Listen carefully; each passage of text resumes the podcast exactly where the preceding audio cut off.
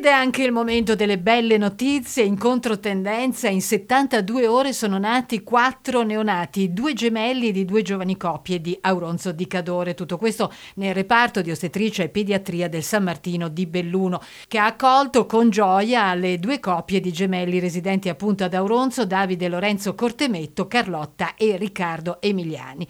Le mamme Monica Comis da Ronco e Giulia Zandonella Necca sono state seguite nel percorso dedicato alle gravidanze gravidanze gemellari e si sono rivolte all'ospedale di Belluno per la nascita dei loro piccoli, avvenuta tra l'altro a poche ore di distanza tra loro. Entrambe le mamme sono alle, al loro secondo parto, hanno potuto contare durante il travaglio, il parto e la degenza della presenza dei fratellini e dei papà Aldo Cortemetto ed Emanuele Emiliani.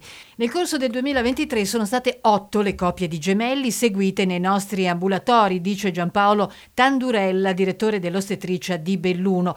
E due sono le coppie di gemelli nate nei primi 50 giorni del 2024. Un caloroso benvenuto quindi a Davide, Lorenzo, Carlotta, Riccardo e a tutti i nostri nuovi nati nel 2024 da parte dell'equipe di ostetricia e pediatria del San Martino.